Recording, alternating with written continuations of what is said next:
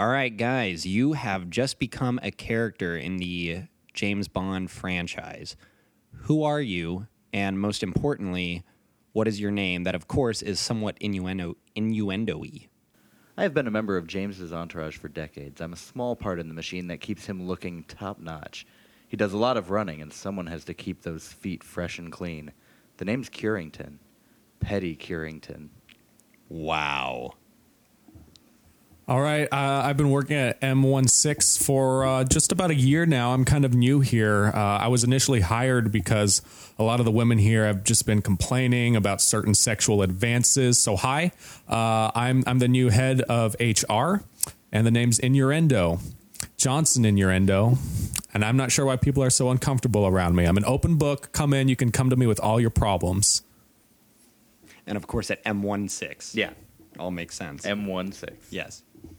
Uh, well, I would obviously have to be, um, you know, the next nemesis here. Uh, I'm obviously a super villain. Super villain. Yes, a super villain. I'm a supervillain, and of course, uh, you know, I'm probably Eastern European, something like that. Romania, Albania, something, something that ends with an ania.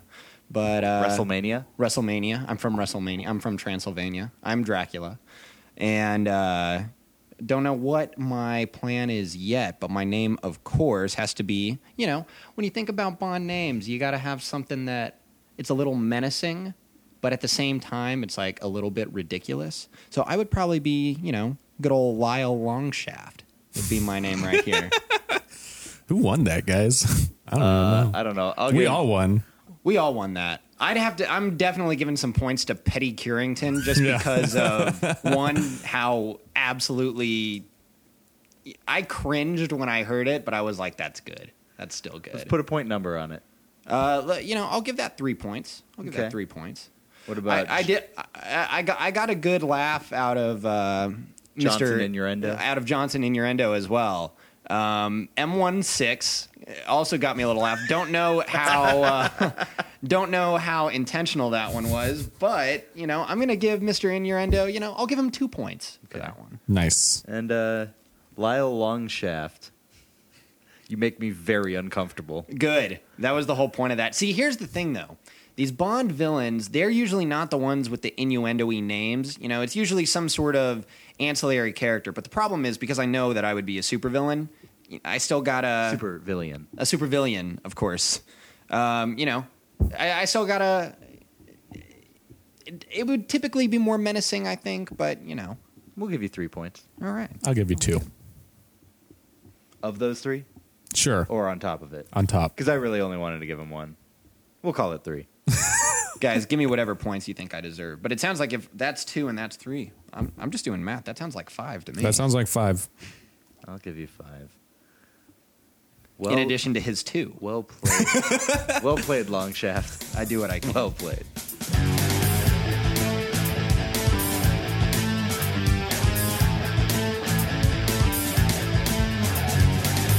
Ladies and gentlemen, welcome to From Under a Rock, the podcast dedicated to taking you out from under the proverbial rock on movies you should have seen by now. I am your host, Michael Ornelas. Zarita. Steven Zarita. Don't, okay. Jones. Don't, Just Jones. no, that's not your name. Welcome, Jones. You Shay, call me Jones. Shay Jones. Shay Jones. It is Shay Jones. Uh, and this week, uh, we watched Goldeneye.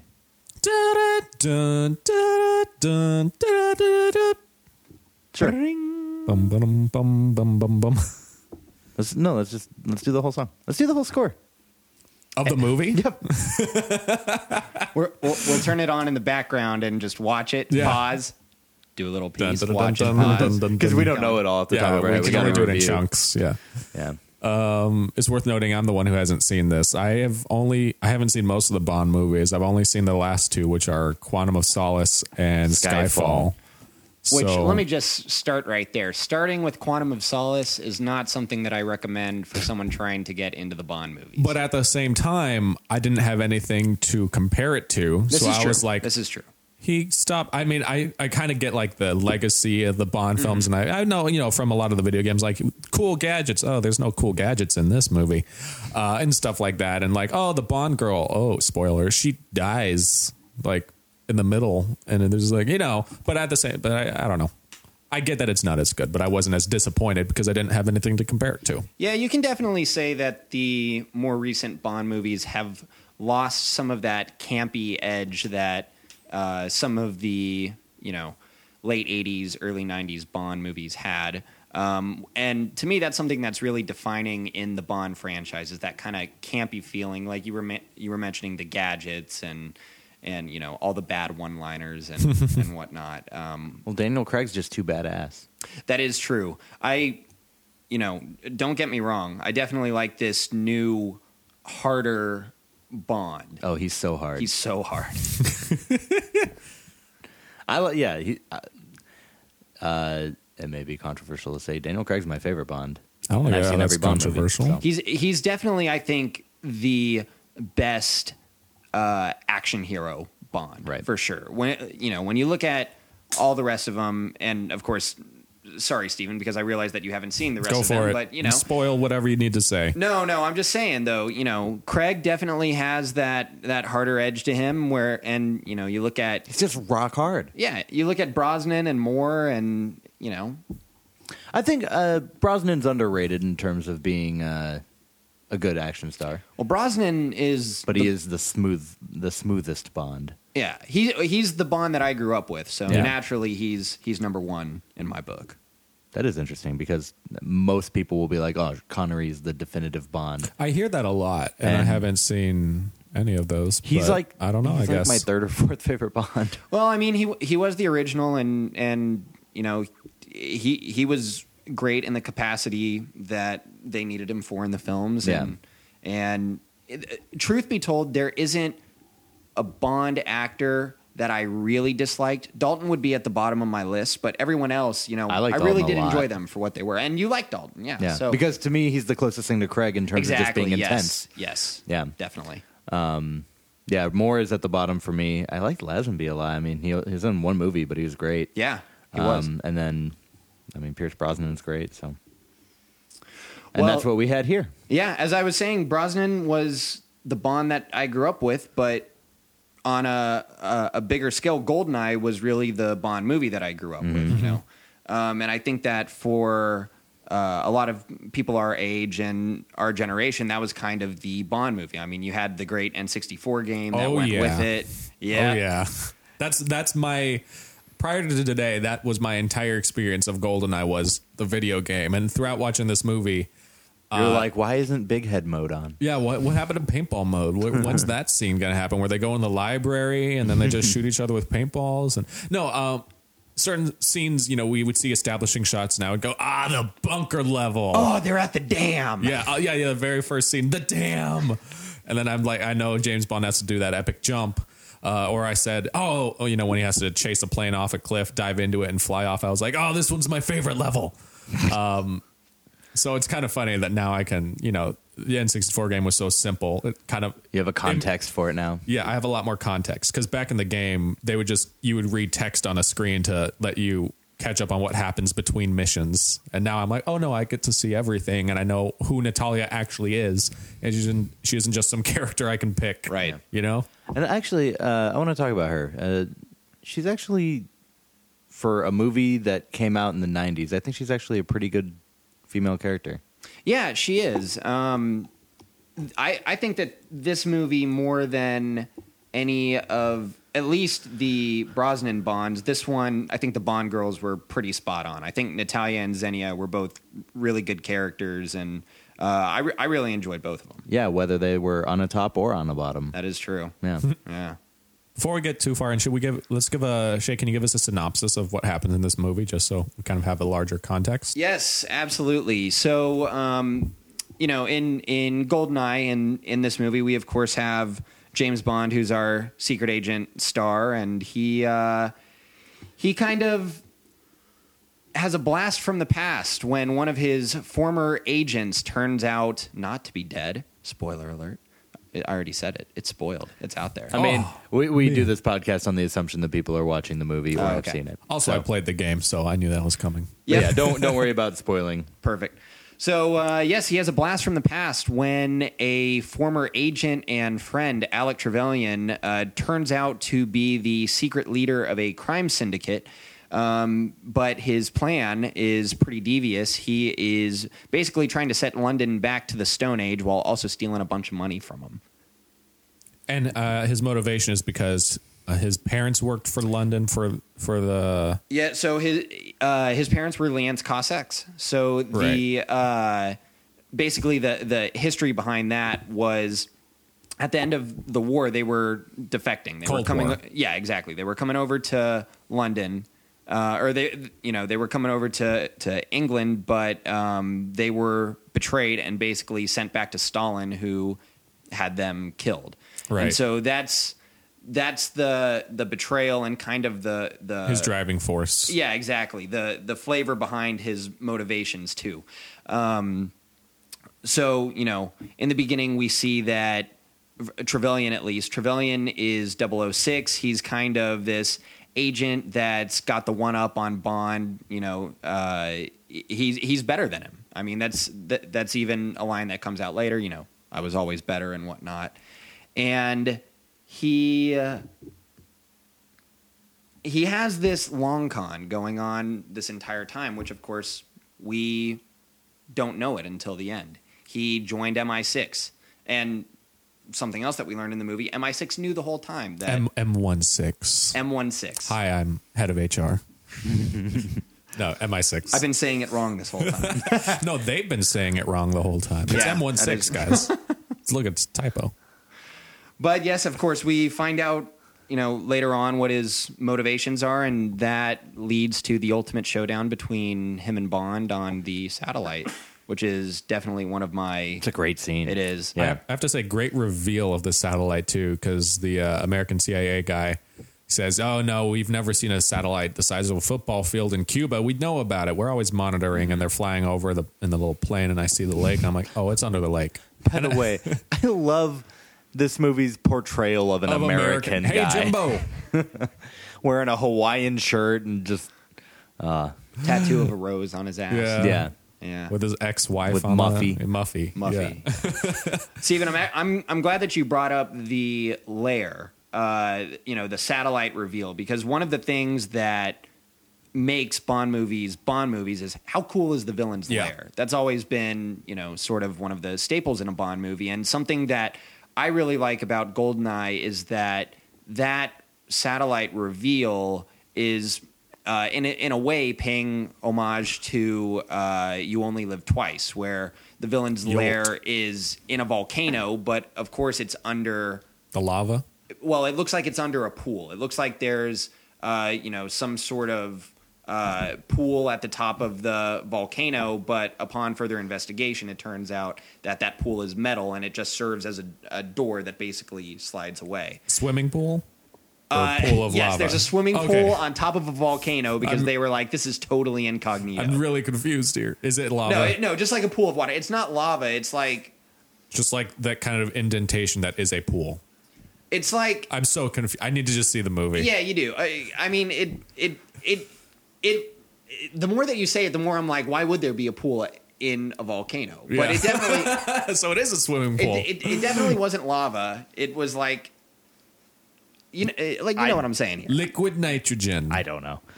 Uh, I'm bad with words too. Okay. Well, mud. a pool of mud. it it was it was water, Okay. but there was water in the volcano. Okay. That's all I know. But it wasn't water. Was it, was an active metal. volcano? Is it like a No, hot, was no, it a it hot was- spring? that's fine. That makes sense. You'd find, yeah. A hot spring. It was a hot spring. Ah, there we go. Nailed it. Took took three of us two minutes, but we did it. It was a hot spring. we got it, guys. Oh man, But no, that was one of the cool things was, you know, the the villain's lair. And then on top of that, you know, I've already been talking about him so much, but I think Trevelyan really is a very cool Bond villain. And uh, to put it kind of in to to to put it in a, a reference that you'll get since you've seen Skyfall now, he kind of is similar to uh, Silva, uh, who's Javier Bardem's character in that you know, they both worked for this agency. They both have connections. Uh, Trevelyan's got his connection to Bond. Obviously, Silva had his to M. I believe right. they're the are they the only two Villains. villains that had that that, have worked for affiliation? MI6. I believe so. Yeah. If if I can remember correctly, yes. Yeah. Um, and and just having that dynamic uh, where you know you were basically on the good team and then you no longer are and you're out for revenge. Yeah. That's just it's a cool trope that I like seeing a lot. And um, though ironically, I didn't particularly like Skyfall, but I thought it was really well done in Goldeneye, and uh, that's part of the reason why it's one of the more memorable more memorable Bond movies to me. It makes for a great dynamic too, because when the villain knows all the hero's tricks, you got to really do something different. I mean, he straight up grabs uh, Bond's watch, looks at it. Oh, newer model. Oh, this button, right? Boop. Disarms the mines. Yep. He knew already what he was going to The do. mimes? The mi- yeah. The mimes. You remember the mimes in France that they were performing, and then Oh, they were saw they in the, France? Yeah. Was that where they were? Yeah. Yeah, there were just a bunch of mimes in that Yeah, layer, and they were, they were like sneaking up on people and putting them in invisible boxes. But then he disarmed them, and the boxes all broke. Yeah, they all fell down. yeah, The box is not the mimes; they're out Right. there somewhere. yeah, That's what the M yeah. in M. In M16, And ML6 It's just stands it just means 16 mimes. That's the entire M16. organization. Yeah, M1. Okay. Mime one six. Mime and it's like you know you know you make everyone uncomfortable as the head of HR there, but they can't voice their complaints. Yeah. I'm the one guy who talks. That's why everybody's so Yeah. uncomfortable. I mean, he's breaking the rule. But they all have to act out their complaints. Yeah. That's the problem. Oh, I've He seen has like some horrible he things. has a suggestion box, and they're like, "What do I do with this?" Can mimes write? Are they allowed to write? I don't think so. They can write with their fingers in the We're gonna change Oh. what this episode of the podcast is about. and We're just gonna get real heavy into miming. Yeah. You know, maybe that's maybe that's who Lyle Longshaft is. Maybe he's a mime from Romania or Albania, and his plan is to, uh, you know, bring together this army of mimes and take over the world. And together they can like box up the earth or Yes, And then they're gonna lasso the sun closer pull us in. No. with an invisible rope. Oh Brilliant. man. That's that's the James Bond I want to see.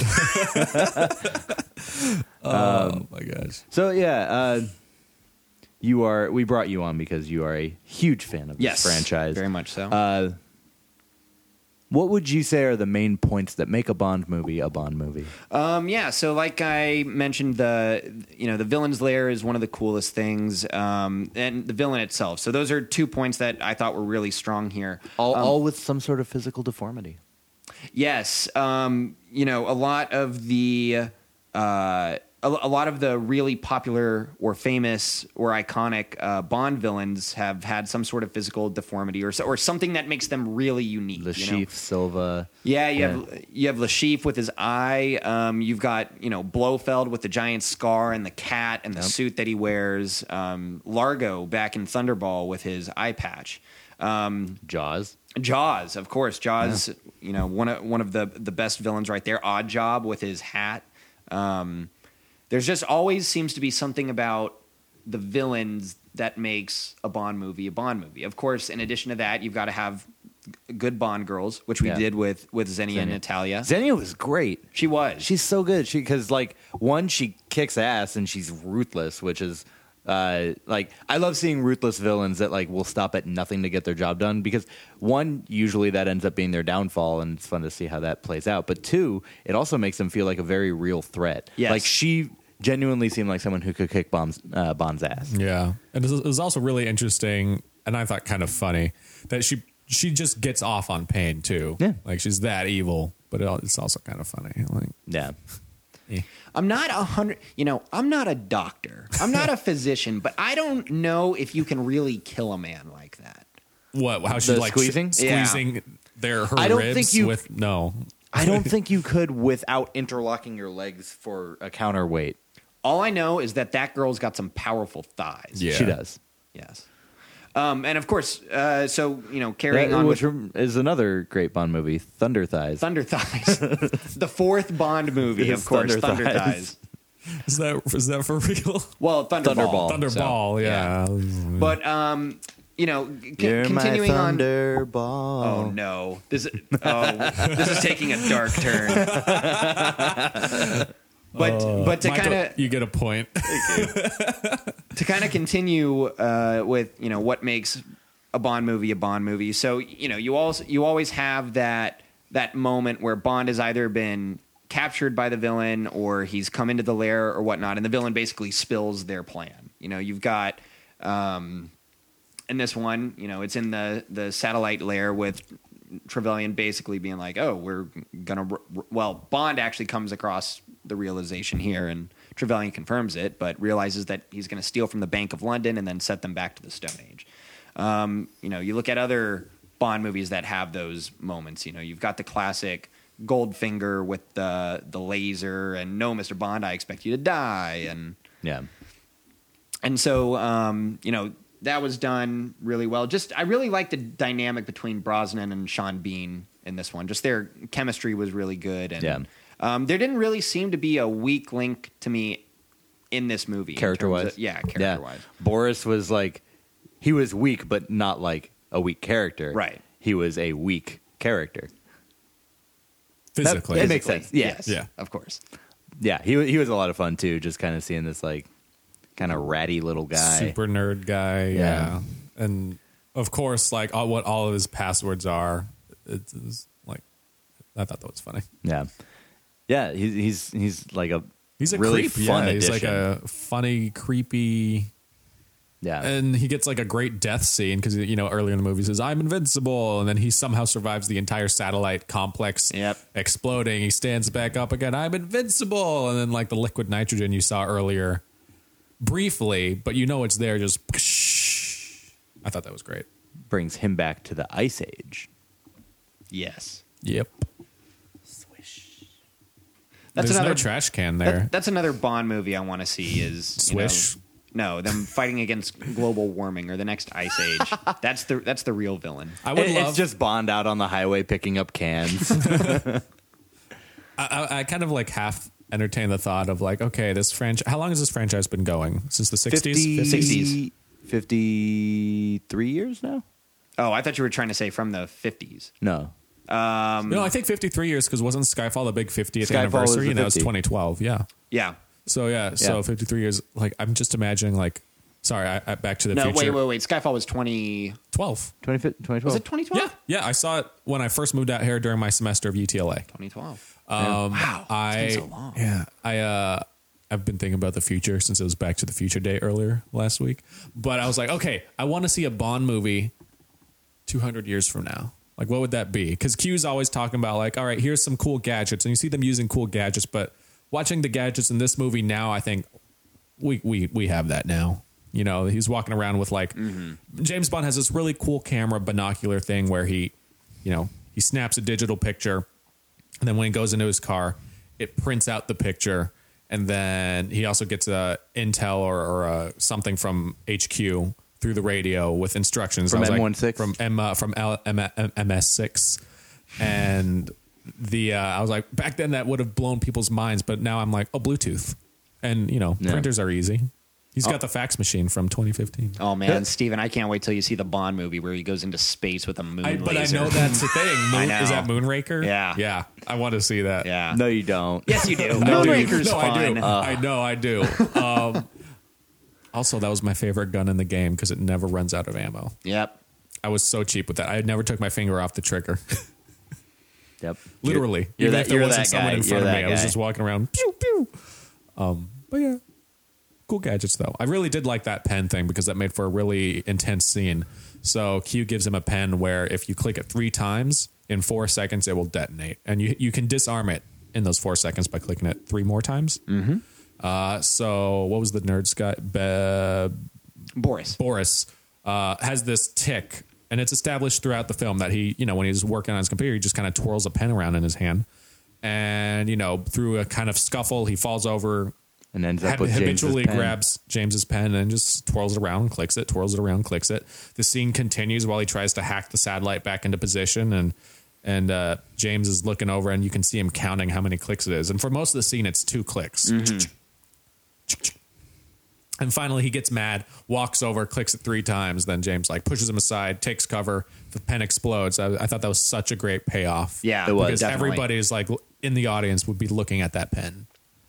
at the same time, as I was watching, I w- in my head every now and then when I watch, I have to think, how exactly does this pen work? Mm-hmm. Because he would have the two clicks, and then he and then like two seconds later he'd click it twice again, and I was like, wait, is, Is that, that three, technically three or- clicks and then one more? Yeah. like, and you know, I I started thinking while we were watching, what if that is how this pen worked? And like Boris is just like sitting there at the computer and and just out of nowhere, we're not expecting it. He just explodes. like I was totally that, and that would have been a pretty good surprise right there too. I mean, pretty Yeah. pretty gory and, and Out of the blue, yeah. yeah, but When there's already kind of that setup when they first show off the pen, they put it on the dummy, and you say, "Oh, that pen would blow up a person." And Yep. then I was kind of hoping, like, "Oh, I hope that pen blows up a person." yeah, totally. also, I find it weird that 006, you know, he looks at James Bond's like kind of array of gadgets that they've confiscated his watch. He takes his watch off because he knows that's a gadget and he's got the pen and whatever else, the gun. I think his passport is probably, I thought that was some sort of gadget, like when you scan it or whatever. I forget. Uh, and he says, "Oh, Q is up to his, you know, same old tricks with the gadgets." I thought that was kind of weird that then later when he was clicking the pen, he didn't think to go, "No, put that down. That does something." I don't know what Well, yet. I think he was trying to think of like I need to use this to my advantage. He eh, he's being held at gunpoint. no, I'm talking about 006, not 007. I forget his name. Oh. Yeah, Because Trevelyan. Trevelyan, because oh we know he knows that's one of Q's gadgets. Well, the thing was, you know, that scuffle happened so quickly that it could be so easy for To mix Boris to just pick yeah. up that pen, and Trevelyan doesn't even notice it. You know, it, it could that could be any pen. So, um, I mean, I, I can definitely see a, a scenario in which that would go overlooked. yeah. Stephen, let me let me ask you, since this was your first time seeing Goldeneye, and, and I've seen it multiple times. Uh, what would and and you can give this some thought if you want, but what would you say was your favorite part of the movie? Did you have like any? Was there anything that stood out to you? And Michael, you can answer this too. nope. You don't. nothing was your favorite I'm, part. I'm kidding. oh, man. I got a huge kick out of watching that runway, playing on the runway, just because I liked the the game, but I don't think that would be my favorite as part of the movie. That is a great opening scene, though. Yeah. Uh, well, to me, one of the standout things of every Bond movie is An how, insane how good is stunt. that opening Yeah. scene. Yeah. And uh, to me, I, yeah, I think this is the best one. Uh, I, I would probably call that my favorite scene, but there, there's so many good Yeah, ones. so I, many I good love the the fight where Bond finally kills Xenia. yeah. Uh, I love uh, everything like in the compound at the end where you know Just like a lot Bond's of the trying to set- infiltrate. A lot of the sets are great too. Like Yeah. the, like the the uh, um, the Janus lair in Russia is great. you Yeah, know, The where bunker. we yeah. No, not the bunker, but where we see Trevelyan for the first time. Oh, when, and then kind of that statue. Yeah, exactly. I love the Um, lighting in that. Uh, ju- to answer your question, I like the scene, or it's like the two or three scenes right before the tank. Uh, like it's cool that he's in a tank, drifting. Before, while he's tank drifting. No, but like you know, from the section from when he's captured, like right after getting out of the the helicopter, Helicopter, and he's right. in the interrogation room, to when he gets to the tank, because that's like to me what I imagined a Bond movie be getting out of tight Yeah. situations, you know. And he's got the girl right there, and in Yep. this that made for a good scene because she was kind of you know a part of it. She wasn't. I think in the game you have to get her. She's like really annoying because you have to be like, don't let her die, but she's pretty competent in the movie. Like Yeah. you're not worrying about her like you do in the game. Um, and I thought that was fun, you know. And it's also got some cheesy campiness where, you know, you can have like eight Russian soldiers shooting up through a metal grate. They can't hit Bond, but Bond turns around, shoots down through that same metal grate, and bullseyes all of them. And I like that's not even a complaint. That's just it's that campiness. It's like Yep. he's the hero. He's of course he's of course they're gonna miss, you know, and of course he's gonna get them all. It's, it's just so much fun. So that's my favorite part. Yeah, that really was a good a good sequence with uh, you know Ourumov and and all of his guys. Which the thing that even kicked off this sequence, and and this is one of the the small complaints I've got. So Dmitry Mishkin is question is interrogating these 2 mm-hmm. in in that room. And of course, he sets Bond's gun down on the table. It's like right in Right front in of him. reach. Yeah, right. Well, first of all, it's right in reach of Bond. Yeah. So if Bond really were the guy who had stolen this helicopter and was behind all of this, Why would you? Bond could totally. I mean, yes, there's only one guard in there, but Bond could so quickly reach out and grab that gun, and it's it's loaded. That's Yeah. the thing. I was in my head when I originally watched this. I was like, "There's no way that gun's loaded," and that allows Ourumov to come in, just pick up the gun and kill shoot both of them exactly. him and the guard and, and then that I, I was i was thinking the same thing uh, because clearly bond could have done that because the guard was slow enough to not react Yep. And i can assume bond is even faster so of course he could have easily just boom boom although i did like that scene because then it got the russian guys on his side Mm-hmm. and which made it kind of unfortunate that they died because you know they would have uncovered the whole plot Right. the whole the whole con kind of a weird complaint i had was there was two-ish villains. There was what was the Russian general name? Ourumov? Ourumov, Yeah. and up Trevelyan, and they're kind of working together, but to different ends. It seems. It seems like Ourumov kind of wanted to reestablish Russian regime by making it look like there's this war happening and getting everybody mobilized again. You know, destroying a Russian city, and then oh, the Americans must have done it or something Um, it was just kind of weird to be following one plot and then the other. It made sense, but I, I just have like this weird disconnect. And it kind of intersects in that scene because for a while, like you think, oh, okay, well, now we, the Russians know that it's like this uh, trick, and then they can go uncover that. But then I wonder if they had done that. Uh, Trevelyan would he have still been able to blow up London? I don't. I don't know. Well, there definitely there definitely is enough to make it clear that you know, despite the fact that Trevelyan and Ourumov, you know, they do have their their separate Different goals, Their different goals. goals.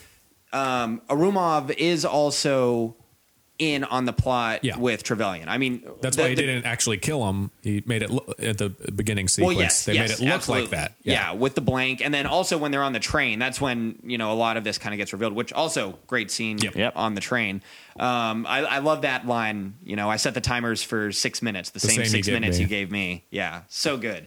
Um, but yeah, you know, when Ourumov learns that uh, Trevelyan and you know his family were Lienz Cossacks, and he uh, and he he starts having his doubts, and Trevelyan's like, you know, what's true is that in 48 hours, you and I are going to be richer than God. So, Yeah. you know, somewhere along the line, you know, th- these guys have been working together the whole time, but Ourumov definitely does have that uh, that cloak of being this high-ranking Russian authority that, um, and it's like M said when they were doing the debriefing earlier. Um, they overlooked Ourumov because he doesn't seem like the kind of person that would commit treason. Right. So, because he's such a Russian patriot, being a high-ranking military Exactly. officer. Yeah. Well, cool. Yeah. Do we uh, want to rate this thing? Are there any other thoughts? Good acting. I always bring up cinematography. I really liked it. Oh, you know what I loved in this movie? The and I guess this is a 20 year old movie now, so of course they would use this. But there's so many shots where it's uh, like the plane runway scene when the J- James you know pulled the plane up and he flies off to the next part of the movie. You Drifts see the off. he drifts off. Whoa, wait a second. We were close there. We almost said it. We almost said we it. almost said it. But he flies off, uh, and you see the facility blowing up there. It's a miniature, and it's a miniature combined with a matte painting and blah blah blah.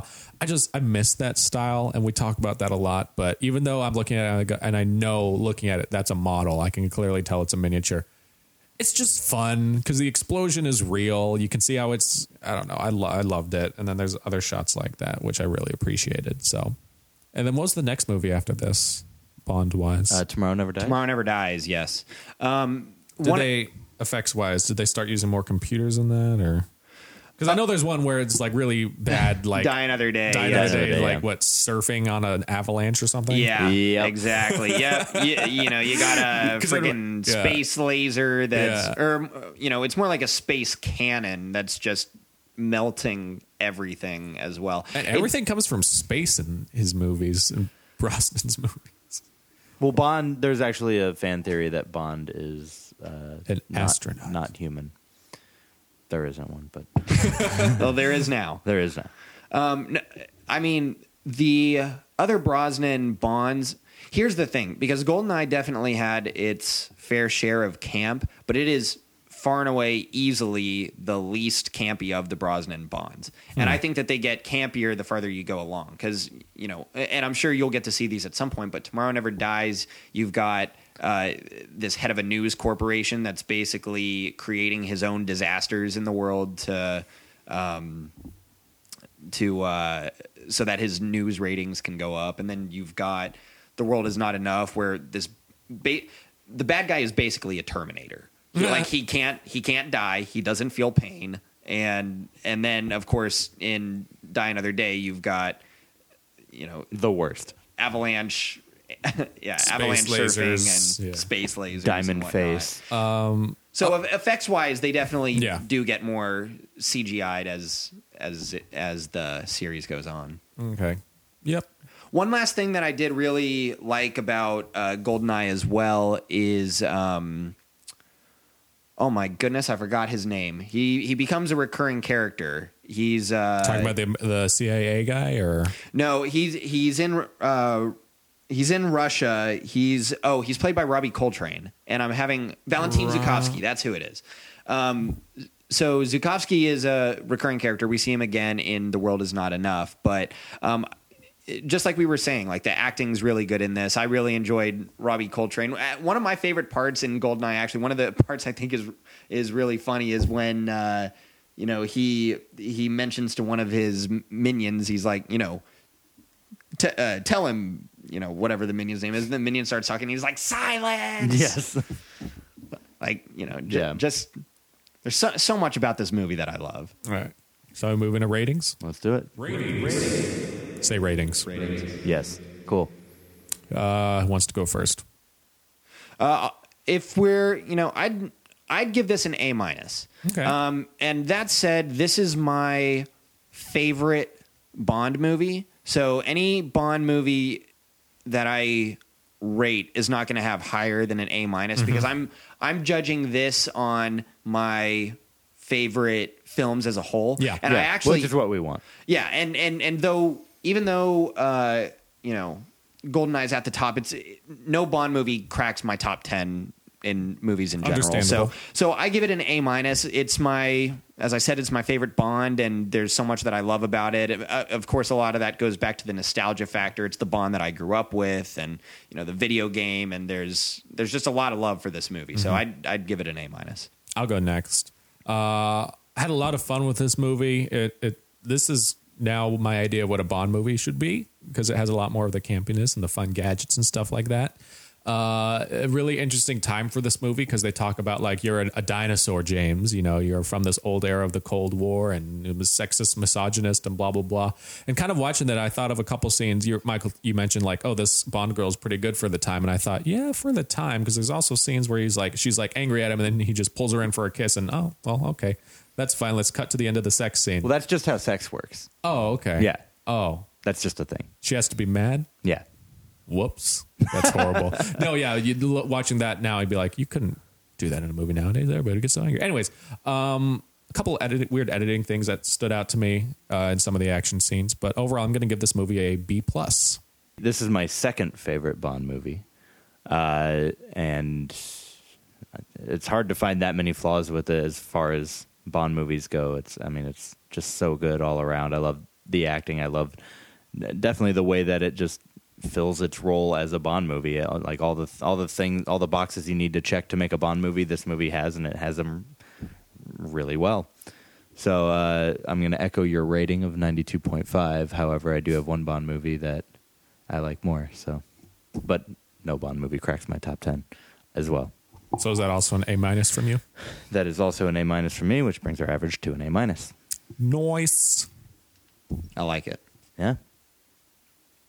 So now what? Challenge! Challenge! Challenge! All right, guys. Here's the uh, here's the challenge. So, and and bear with me. Here's the long setup. So you've got Alec Trevelyan, who, of course, his whole thing in this movie was he was turning on on MI6. This was a long con if I've ever seen it because first of all, he wants revenge because of you know uh, the the Brits betraying his parents and sending them back to Russia, and which re- resulted in their deaths. And so, how does he get his revenge? He joins this. He joins M16. he joins M16. All he 16 of those mimes. He becomes a double O. Who knows how long that took? and then he goes on this mission where you know Ourumov fires the blank at him, and he's presumed dead, so he's off the grid now. Nine years later is when the rest of this stuff starts picking up. So that had to, you know, it had to have been at least two decades for him to finally achieve this revenge against MI6 and Britain. So my question would be if you were to play the long con in order to betray somebody, who would it be and what would your master long con plan be? Hmm. Who would like to go first? Is is there? Are you guys looking at me because there's pressure on me to do it? I don't know. I'll go first. Well, No it makes no sense for me to go first because All right, I I'm going to go first because no one else has stepped up to Do the it, plate. Steven. Uh, my my con doesn't have anything to do with ME6 or anything. Uh, this is actually a con I've been. This is just a pure confessional. I'm, I'm letting you know what I've been up to for pretty much my entire life. We're all out here in, in Hollywood. We're all in the film industry. We know that Well, I'm not in it, but I would love to. uh, we all know that there's like this, you know, for decades, movie theaters have been struggling. You know, television's taking a bite out of their paychecks. You know, everybody has these nice home theaters. Uh, you know, people aren't going to see movies anymore. So I remember back when I was a kid and I kind of realized the same thing. I could just watch a movie at home on my TV in my living room. And then a thought struck me.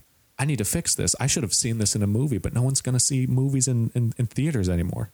So I spent my entire youth and adolescence, you know, working up my grades, doing film clubs, getting into film school, and then from there I moved off into uh, to Hollywood, and and that's about the first 22 years of my life right there. So 22 years of my life I've spent getting here, and my my end goal is to make it to where people go see movies in theaters again.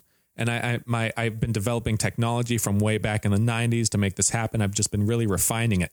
My plan, very similar to the villain in Goldeneye, is to create an, an electromagnetic burst out of people's home entertainment centers to destroy it. People can't watch movies at home anymore, and then and then they have to go to the, the theaters. yeah, but what happens when they need like news or if there's like a tornado warning? Not my problem. Not my problem. If they're in a movie theater, they'd probably be safe from a tornado warning. I don't think that's how tornadoes work. I don't think tornadoes avoid movie theaters. Hey, man, if he wants to create a tornado, let him do it. I oh yeah, that's my other plan. I create tornadoes and I steer them away from movie theaters. Anyways, um, yeah. So the next part of my goal is to now, you know, become a major Hollywood film director, and I'm going to encode. Uh, like a file, like in the in the video when it goes on to, onto home video, that when you play it in your VCR, it will just it'll It's overheat. not where people are going to play it. It'll overheat the drum in your VCR. Nope. I've been VCRs developing this for. nope. I've been developing this since the '90s. It's it's foolproof because we all know VCRs and videotapes work. You mean VHS players? No. Yes. No. They work on magnetic signals, so it's going to overheat the magnetic drum, and it's going to sh- it's going to shoot out that magnetic signal. So I just need to become a film director, and then when everyone watches my movies on tape, uh, you know, the golden tape, that'll destroy their home entertainment. Systems. No one will ever be able to use Yeah, VCRs no, their again. VCRs will be fried, and then you so can't really, watch what movies. this all boils down Yeah, to How are you going to watch a movie without a VCR, guys? all this boils down to is you are destroying your long con is basically to destroy every VCR ever created. Yeah, I mean, also your TVs, but your VCR is fried. Like you can get a new TV, but do you know how expensive VCRs were? Were. I used to look at the prices back then and be like, "Wow, we're getting one of This these. This is the future. This is the future. I can watch movies at home." Oh my gosh. All right. What about you, Michael? Or actually, should we assign? Oh no, points at the end. Yes, points at the end, so that I can base it off of. Who did great and all? Yeah. So I can make sure I get the most points. Yeah. Um, I remember a very specific moment from my childhood. It's actually my first memory I have of one of my uncles. Uh, my uncle Tommy. Oh my God, you're going to betray your uncle. Okay, sorry. When I was five years old, this is the first time I actually have a memory with him. I walk up to him. I don't really know who he is. He knows who I am clearly because he's seen me several times throughout my life, but I wasn't forming memories yet. And he walked up to me and he said, "Pull my finger." I like looked around. I was like, "I don't know what this is, but okay." And I pulled his finger and he let out just that wet, juicy kind of fart, and I was humiliated. And it smelled really bad. And like everyone in my family was like around and they saw it. And I doubt any of them remember this anymore, but it stuck with me. It embarrassed me. in front of my family. He betrayed you. Nobody embarrasses me in front of my family. You want to know what I've been up to with my life? I've trained for years trying to learn to fart on command through trial and error. There was a lot of error, um, lots of uh, lot of accidents, as we'll put it. um, but I've got my technique down, and I actually I, I was so intensive on my colon that I developed Crohn's disease. But you know what? That was worth it. The sacrifices that I have made to be able to fart on command. One day I'm going to get them back. But there's there's two parts to that plan. Um, oh, and I also spent a lot of time in Mexico, just like getting used to the types of foods, like figuring out that perfect diet to be able to fart on command, because that matters too. Um, but being able to fart on command is only half of the battle when I want to get my uncle back. The other half is trying to figure out how to get him to fall for pulling my finger, right? Um, so my first idea was, hmm, maybe maybe I can talk him into being a manicurist. And he'll have to touch my hands, and then if he pulls on my finger, I'll be able to fart. But I don't think uh, he, he doesn't work very much, anyways. Like he's kind of the, the family uh, uh, screw up, uh, as evidenced by my first memory of him Yes, being of pull my finger. Uh, so I don't think he would go into any career, let alone one that involves him having to clean people's hands. So that one's out. I can see the the theme here with you know the manicure and Mister Pedicure or Yep. whatever your name was. Oh, and my life revolves around fresh nails. Yeah, I can tell. But then I was like, what if I wear just like a lot of rings? Eventually they'll get stuck, and I can be like, hey, Uncle Tommy, can you help me get this ring off? Um, but then I realized that I, I have an allergy to sterling silver, and I, it's kind of just really uncomfortable to wear rings constantly, uh, and I don't see them nearly that much. Uh, so, for my own fashion sense, I decided to get that one out.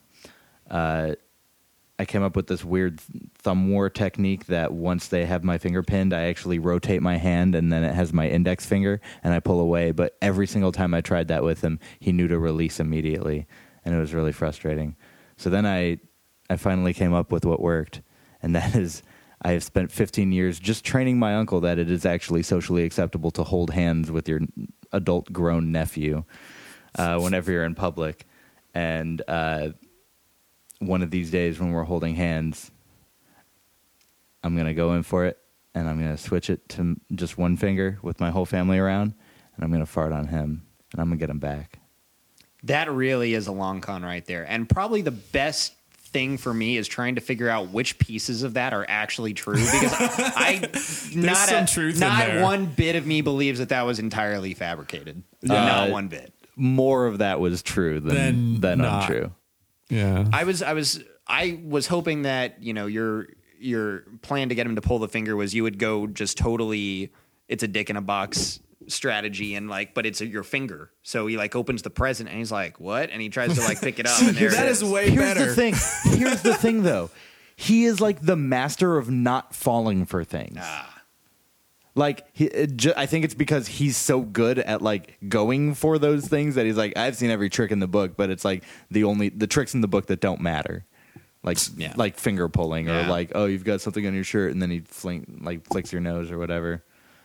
I think he's, that a, he's a prankster yeah, they're not good pranks. He's, he's a classic prankster. yeah well uh for mine so just a little background you should you should all know that i'm a pretty good settlers of catan player um but i actually was humiliated, not quite as badly as Michael, but I was humiliated. Uh, you know, this was probably this actually is a legit long con that is in, pro, the, you know, it's it's in the process of happening right now, and uh, so I was playing against my friends Brandon and Bev.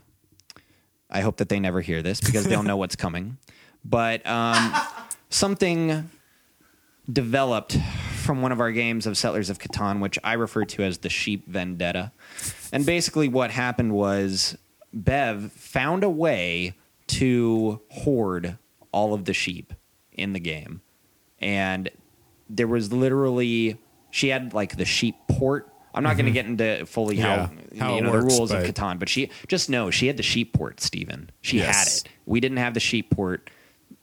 Reports were not being beneficial to us. Sevens kept getting rolled. People kept having to discard resources. She had all the sheep and she would not trade them to me. And I needed sheep more than I've ever needed sheep in my life. So basically, at some point, and she won't know when it is, she won't know when it's coming. Neither will Brandon. But I'm going to play them again in Settlers of Catan. And I haven't decided yet whether the play is going to be to make sure that they get nothing but sheep or to or to pull the same the same thing and make sure that the only thing I get is sheep because then they can't they can't have the sheep. It's it's still in the works. This make me oddly hungry for lamb. Does anybody want to get like some some Greek food after this? I'm okay. Euro sounds good to me. Yeah, Euro would be awesome. Yeah, that's pretty good. I'll I'll I'll take all those sheep. Of man. course, though. Of course, though. Once I do pull this off, once I do finally realize this great betrayal, I'm, I, you know, I need to come up with a line to to cap it off. You know, something like, uh, huh, "Looks like I pulled the wool over your no, eyes." No, no, it's that's too bad for you. Oh no. It'll, it'll it'll warm up. Okay, you you you can take the. If I steal that from you, you have to take the dick in the box thing, though. The finger in the box. Those are two very different things. Yeah. eh, Okay. Yes. I'm not gonna yes. fart on my uncle as he tugs on my dick. I think that's just Oh, you man. humiliated all over again. and then he's Se- like, secretly- then he was playing the long Yeah, card. he was playing the long that scene and it- when he was like what two or something. oh man, your uncle's great at this. He wins. nope. Five points to Uncle Tommy.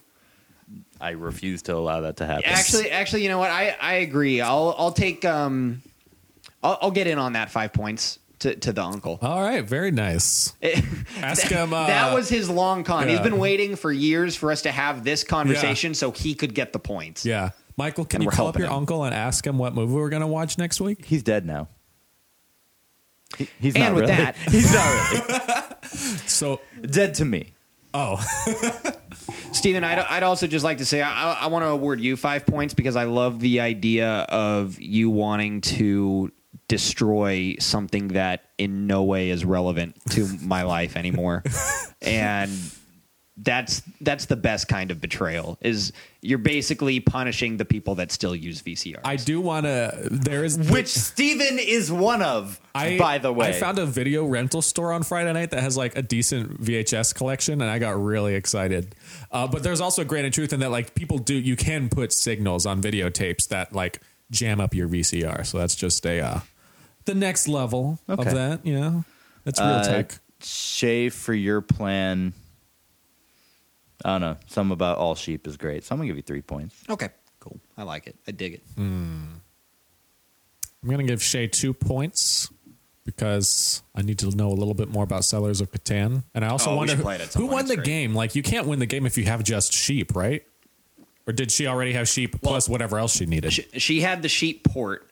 Um, so she was, uh, you won't understand this, but Yeah. she was uh, basically able to turn her sheep into wood. And I brick. see. Okay, the Yeah. port. Okay, I see. I That see. I makes see. no sense. No, I get it. I know enough to where, yeah. So. uh, Michael, I'm going to give you three points. I thought I didn't think that was a con worth going for, but I liked all your different ideas of okay, thumb war, and I twist this way, but that didn't work, and then I have this idea, but that didn't work. So for your dedication, you get that that third point. Uh, I'm I'm gonna mirror Steven on this and give you the three points, and mainly because of how w- incredibly well thought out it was. Like you have definitely given that some thought. Um, I I agree with Steven though. I'm not certain that it is a betrayal worth pursuing, um, especially because part of one of the truths that I believe from that story is that you gave yourself a disease in trying to accomplish it. So. I So think he, yeah, I think he again the uncle won in that I know. situation. I know. I'll take those points regardless. cool. Well, that leaves uh, Steven at seven, Shay and I both at ten. Uh, normally, the way it works is the guest doesn't get to pick anything, but let's co-pick our next movie. Okay. One, two, three, and the pick is one, two, three. Casino Royale. Wow! Well, we were on what the are same the that? page. odds of that happening? Man, Of all the movies of out every there. movie in existence. Wow. Perfect. I like it. More Bond. More Bond. Uh, before we wrap this thing up, Shay, you want to tell us a little bit about yourself and what projects uh, you have that people might be interested in checking out? Yeah, definitely. So I am a movie trailer editor um, out here in LA, and uh, uh, I've, I've I've got a couple good ones. Um, recently, the Poltergeist International trailer, um, which is uh, the one that starts with the shot of the power lines in the field, not to be confused with the domestic one, because that's the one, the only one that it seems like people have seen. Or Powerline, the singer from a Goofy movie. Yes, that is. Oh my God, we got to watch a Goofy movie at some point. um, and then uh, the trailer for Ice Tastrophe is definitely one of my favorites that I've gotten to work on. It's at, the movie is as bad as it sounds like it would be. the trailer is a lot of fun, particularly the part where it looks like they're shooting the storm with a shotgun. Oh my gosh. I need to see this movie. Yes, absolutely. we need to do, get a movie night for that. Yeah. So again, that's uh, the Poltergeist International trailer and the ice, the trailer for Ice Tastrophe. Nice. Um, do you have any social media people should follow you on? Anything you want to shout out to? Uh, I do not. I mean, I have a Twitter, but I don't post on it, so that would be your loss for following me. Oh man. Well, uh, thank you guys for listening to our Uh, podcast. I have something to plug. Oh, Michael, what what are you doing? I wrote, directed, and produced a uh, comedy sketch this past week. It'll be out on Later this week. Friday or Saturday. Uh, it's Halloween themed. Check it out. Uh, not entirely sold on the name yet, uh, but uh, yeah, check it out. It'll be on Hyperdrive Hyperdrive. Pictures. It'll be up. We got two skits coming out this week that you you'll you'll like. Um, yeah, I have to say I was on that production. It was really really impressive. Michael, you blew it out of the park there, and also. Uh, Shay, you're the only one who can appreciate it because you're in the room. But he redressed his entire apartment to be a haunted house. Yeah, he was telling me about that Yeah, earlier. And so th- where I- we're I podcasting now, was yeah, awesome. yeah, that's where he was stabbing people in the in the yeah, it, it's really cool. I was actually probably standing right where you are right Yeah. now. Oh, nice. And it's so funny because it, it- like when you divide your apartment up like that, it seems way bigger. And I'm looking at this space, I'm like, man, we fit a lot of people in here. Yeah. Yeah. Anyways, thanks for listening, guys. Be sure to follow us on Twitter at FUA Rock Podcast. Send in your thoughts on the movies we're watching. Next week it is Casino Casino Royale. Royale. Send your thoughts into our Twitter or FUA Rock at gmail.com or our Facebook page, facebook.com slash from under a rock. Give us a rating on iTunes, a, a good one. Yeah, do Yeah. it. Helps us out. And yeah, that's everything. I'm at Stevens Reed on Twitter. I'm at Touch Butt Pro. and I'm just Shay Jones. Yeah. You're just Jones. I'm just Jones. Back to this ooh, full Jones. circle there. Just Yeah. Jones. All right, thanks for listening to From Under a Rock. You didn't say it along with us. Like, Oh, you, do you it even is. know the name of the podcast? Hey man, I you're got on? the CK on there at the end. Come on, Okay. give me a break from Okay. under a rock. Yeah.